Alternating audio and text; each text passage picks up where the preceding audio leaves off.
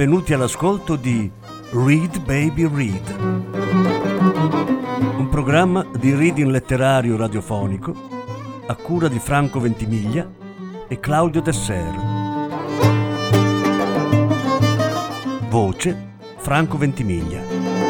Regia Claudio Desser.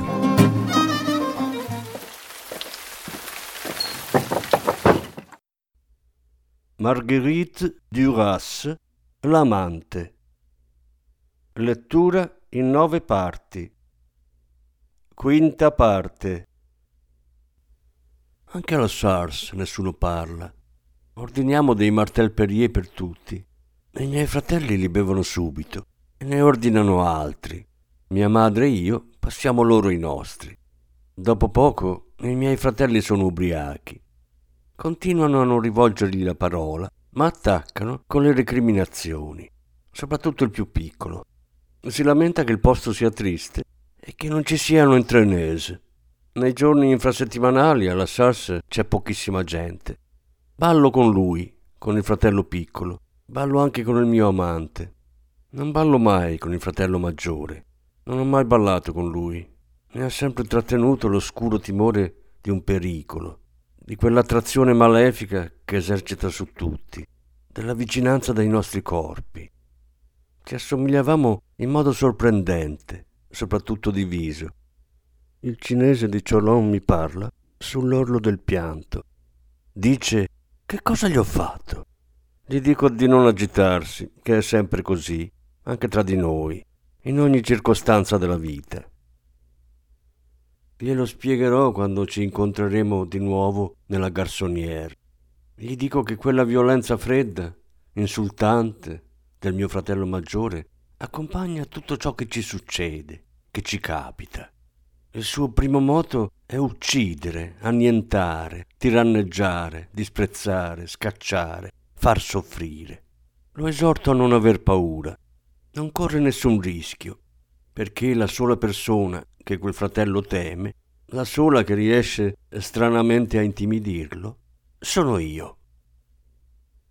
Mai buongiorno, buonasera, buon anno, mai grazie, mai una parola, mai il bisogno di dire una parola.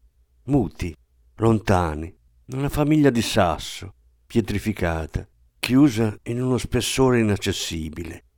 Tentiamo ogni giorno di ucciderci, di uccidere. Non parliamo tra di noi, non ci guardiamo neppure. Dal momento che siamo visti, non possiamo guardare. Guardare significa avere curiosità verso, nei riguardi di, e significa abbassarsi. È sempre disonorevole. Non c'è nessuno che valga uno sguardo. Ogni conversazione è bandita. Questo soprattutto rivela la nostra vergogna e il nostro orgoglio. Odiamo ogni comunanza, familiare o di altro tipo, la consideriamo degradante. Ci unisce la vergogna essenziale di dover vivere la vita, vergogna dovuta alla parte più profonda della nostra storia, all'essere tutti e tre figli di quell'onesta creatura che la società ha assassinato. Facciamo parte della società che ha ridotto mia madre alla disperazione.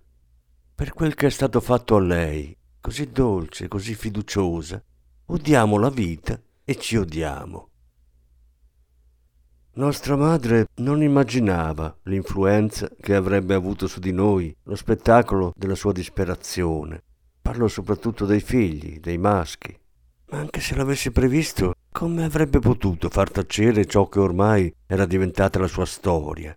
Far mentire il volto, lo sguardo, la voce, l'amore. Poteva morire, sopprimersi, disperdere l'invivibile comunità, separare definitivamente il figlio maggiore dai due più piccoli. Non l'ha fatto. È stata imprudente, incoerente, irresponsabile. Era tutto questo. Ha vissuto. L'abbiamo amata tutti e tre oltre l'amore, proprio perché non avrebbe potuto, perché non poteva tacere, nascondere, mentire. Noi tre, pur così diversi, L'abbiamo amata allo stesso modo. Ma è stato lungo, è durato sette anni. È cominciato quando avevamo dieci anni. E poi abbiamo avuto 12 anni, e poi 13, 14, 15 anni, e poi 16, 17 anni.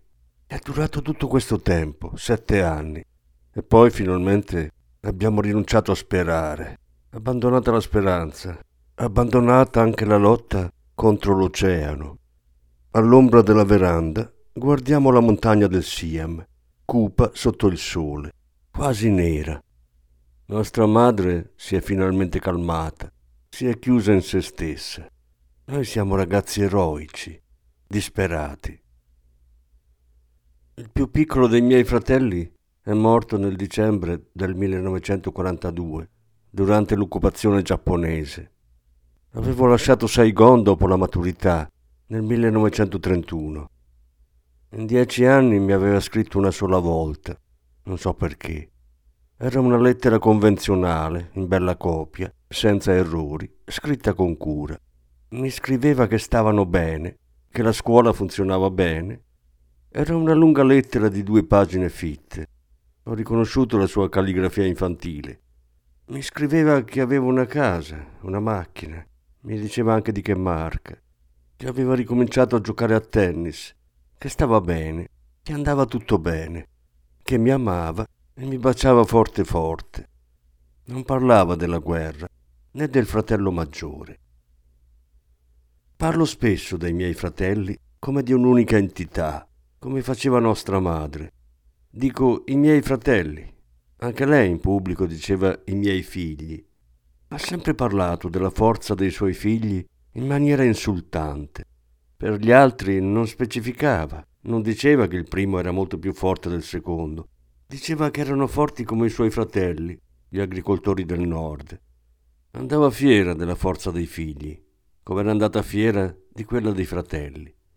Come il suo primogenito, anche lei disprezzava i deboli. Diceva del mio amante di Cholon quello che ne diceva il mio fratello maggiore. Non scrivo le loro parole. Erano parole che si usano per le carogne abbandonate nei deserti. Dico i miei fratelli, perché anch'io dicevo così. Dopo non l'ho più detto, quando il fratello più piccolo è cresciuto ed è diventato un martire. Non si celebrano le feste nella nostra famiglia. Non c'è mai l'albero di Natale mai fazzoletti ricamati, mai fiori. Non si commemorano neppure i morti, le sepolture, i ricordi. Solo lei è al centro di tutto. Il fratello maggiore rimarrà un assassino, il fratello più piccolo ne morirà. Io me ne sono andata, sono riuscita ad allontanarmi. Il fratello maggiore l'ha avuta tutta per sé, fin quando è morta.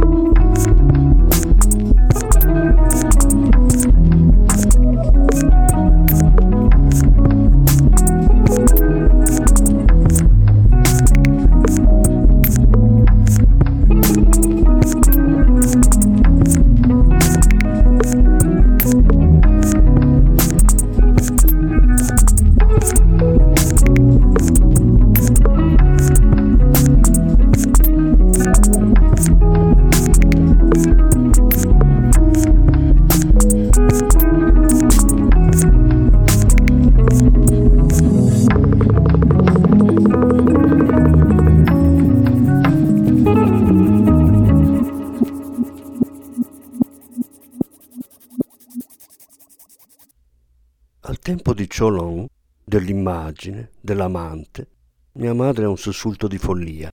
Non sa niente di quanto è successo a Cholon, ma vedo che mi osserva, che sospetta qualcosa. Conosce sua figlia. Da qualche tempo intorno a questa bambina alleggia qualcosa di strano, un riservo nuovo che attira l'attenzione. Parla più lentamente del solito, è distratta. Lei, che era così curiosa di tutto, ha uno sguardo diverso, è diventata la spettatrice di sua madre, dell'infelicità di sua madre. La osserva come se assistesse alla sua recita. Improvviso spavento nella vita della madre.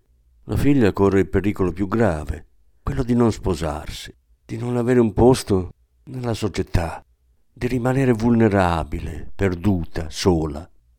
Nelle sue crisi mi si butta addosso, mi rinchiude in camera, mi dà pugni, schiaffi, mi spoglia, mi si avvicina, mi annusa, annusa la biancheria, dice di sentire l'odore dell'uomo cinese, guarda persino se c'è qualche macchia sospetta e urla da farsi sentire in tutta la città che sua figlia è una prostituta, che lei la sbatterà fuori di casa, che vorrebbe vederla crepare, che nessuno l'avrà più, che è disonorata, che è peggio di una cagna. Piange chiedendosi che cosa può farne, se non cacciarla di casa perché non appesti tutto. Al di là della parete, il fratello. Il fratello risponde alla madre, le dice che fa bene a picchiare la bambina. Con voce calma, intima, carezzevole, le dice che devono scoprire la verità a qualunque costo. Devono scoprirla perché la piccola non si rovini, perché la madre non si disperi. La madre colpisce con tutte le forze. Il fratello minore le grida di smettere. Va in giardino a nascondersi. Ha paura che mi uccidano. Ha sempre paura del fratello maggiore di quello sconosciuto. La sua paura calma la madre, che ora piange su quel disastro che è la sua vita, sulla sua creatura disonorata. Anch'io piango. Mento. Le giuro che non c'è stato niente, neppure un bacio. Come puoi pensare, dico, con un cinese? Come puoi pensare che vada con quel cinese brutto e gracile? So che mio fratello è incollato alla porta. Ascolta. Sa quello che fa mia madre. Sa che la bambina è nuda e percossa e vorrebbe che questo continuasse ancora e ancora fino a metterne in pericolo la vita. Mia madre non ignora il proposito oscuro, terrificante di mio fratello. Siamo ancora piccoli e scoppiano continue risse tra i due fratelli, apparentemente senza motivo, salvo quello classico del fratello maggiore che dice al minore Via di lì, mi dai fastidio subito dopo lo colpisce. Si picchiano senza una parola, si sente solo il loro respiro, i lamenti, il rumore sordo dei colpi. Mia madre, ogni volta, accompagna la scena con grida da melodramma. Sono entrambi capaci di quegli scatti di collera, cupa, omicida, che si vedono solo nei fratelli, nelle sorelle, nelle madri. Il fratello maggiore soffre di non poter far liberamente il male, di non disporre del male non solo qui, ma ovunque. L'altro di assistere impotente a un tale orrore, a una tale inclinazione del fratello. Quando si picchiavano temevamo per le loro vite. Mia madre diceva che si erano sempre picchiati, che non avevano mai giocato insieme, mai parlato tra loro, che avevano in comune soltanto lei, la madre, e soprattutto quella sorellina, che avevano tra loro unicamente un legame di sangue. Credo che solo del maggiore mia madre dicesse il mio bambino. Qualche volta lo chiamava così. Degli altri due diceva i più piccoli. Di tutto questo agli altri non dicevamo niente. Dapprima avevamo imparato a tacere sulla cosa più importante della nostra vita, la miseria, poi anche su tutto il resto. I primi confidenti, la parola sembra eccessiva, sono stati gli amanti, le persone che incontravamo fuori, nelle strade di Saigon prima e in seguito sui piroscafi di linea, sui treni, dappertutto. Mia madre, tutto a un tratto, verso la fine del pomeriggio, soprattutto nella stagione asciutta, decide di far lavare la casa da cima a fondo, per ripulirla, dice, disinfettarla, rinfrescarla. La casa è costruita su un terrapieno che la isola dal giardino, dai serpenti, dagli scorpioni, dalle formiche rosse, dalle inondazioni del Mekong, da quelle che seguono ai tifoni nella stagione monsonica. Questo permette di lavarla con grandi secchiate d'acqua, di annaffiarla come un giardino. Le sedie sono capovolte sui tavoli. L'acqua gronda e ricopre i piedi del pianoforte del salottino, scende dalle scalinate esterne, invade il portico davanti alla cucina. I piccoli boys sono felici. Ci spruzziamo d'acqua insieme a loro e poi insaponiamo il pavimento con il sapone di Marsiglia. Siamo tutti a piedi nudi, anche mia madre. La madre ride, non protesta. Tutta la casa profuma dell'odore delizioso di terra bagnata dal temporale, un odore che fa impazzire di gioia, soprattutto quando è mischiato all'altro, quello del sapone di Marsiglia, odore puro, onesto, l'odore della biancheria pulita di nostra madre, dell'immenso candore di nostra madre. L'acqua scorre fin nei vialetti. Arrivano i parenti dei boys, i visitatori, i bambini bianchi dalle case vicine. La madre è felice di quel disordine. Può esserlo molto, molto felice, se riesce a dimenticare. Lavare la casa può renderla felice. Va in salotto, si siede al piano, suona le uniche arie che conosce a memoria, quelle imparate a scuola. Canta. A volte scherza, ride. E si alza e balla continuando a cantare. E tutti pensano come lei che si può essere felici in quella casa che sembra trasformarsi all'improvviso in uno stagno, in un campo in riva a un fiume, in un guado, in una spiaggia. I due più piccoli, la bimbetta e il fratellino, sono i primi a ricordarsi. A un tratto smettono di ridere e vanno in giardino, dove cala la sera. Mi viene in mente, proprio nell'istante in cui scrivo, che il fratello maggiore non era a Vinlong quando lavavamo la casa. Era dal nostro tutore, un prete di paese, nell'Otte Garon. Anche a lui capitava di ridere a volte, ma non quanto a noi. Dimentico tutto, dimentico persino di dire che ridevamo tanto, io e il mio fratellino. Ridevamo sino a rimanere senza fiato, senza vita.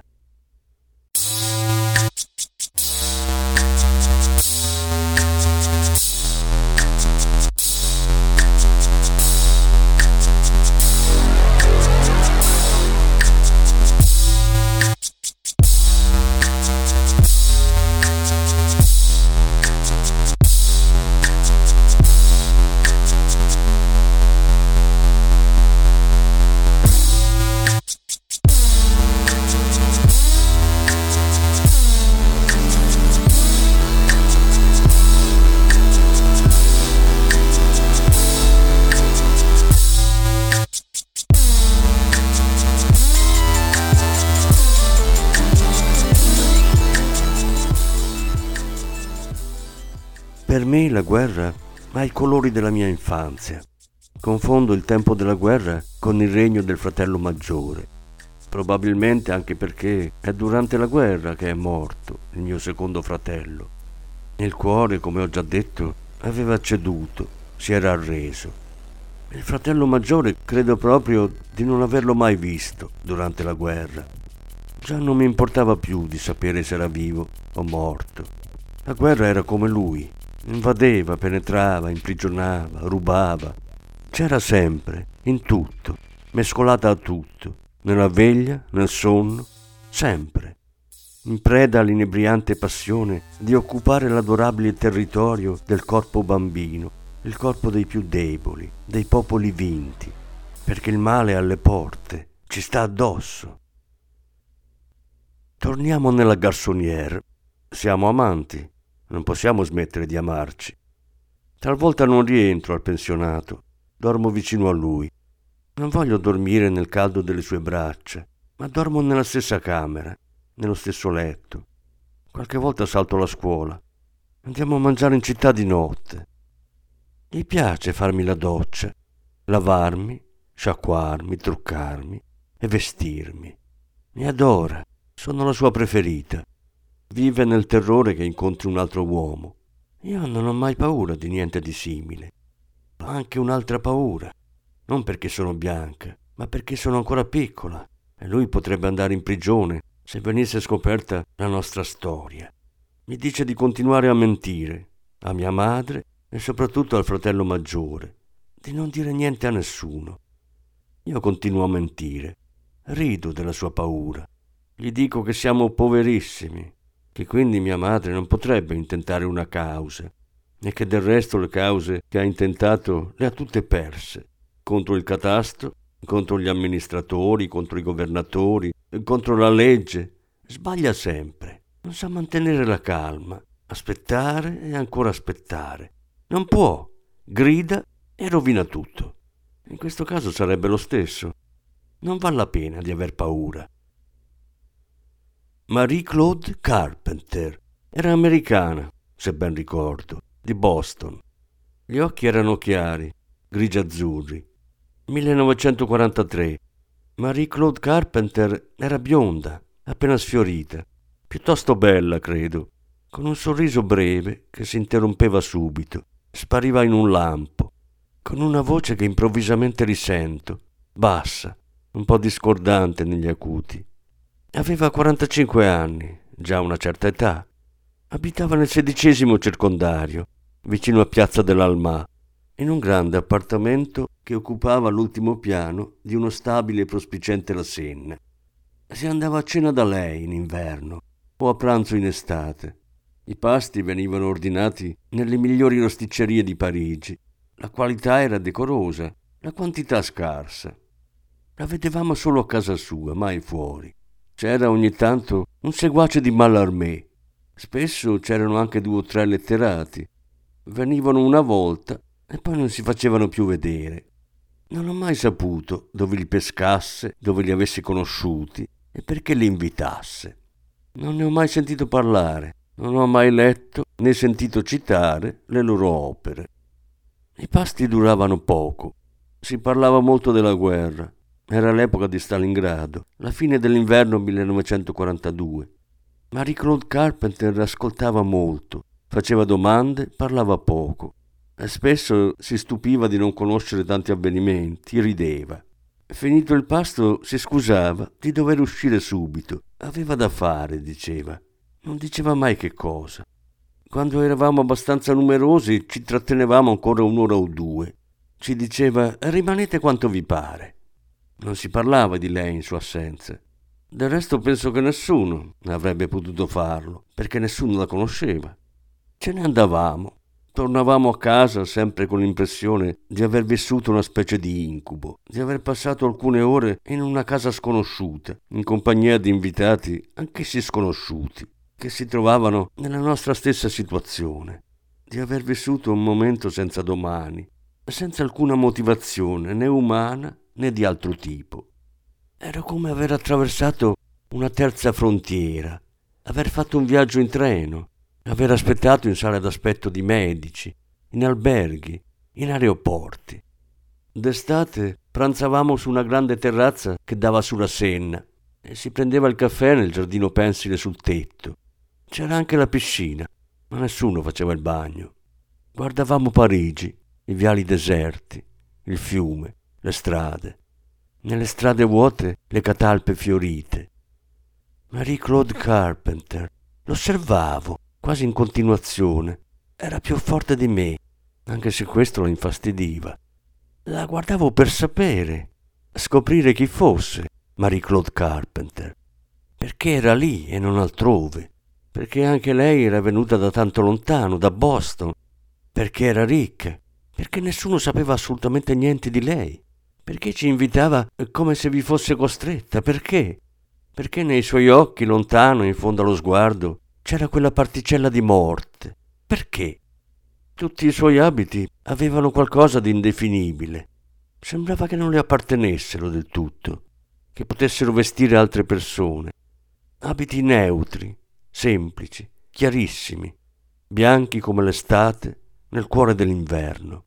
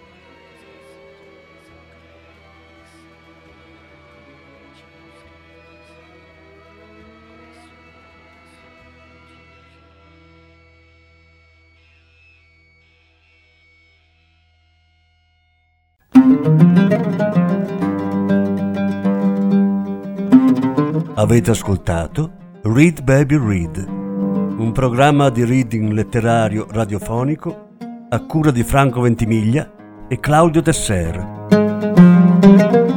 Grazie per l'ascolto, alla prossima settimana.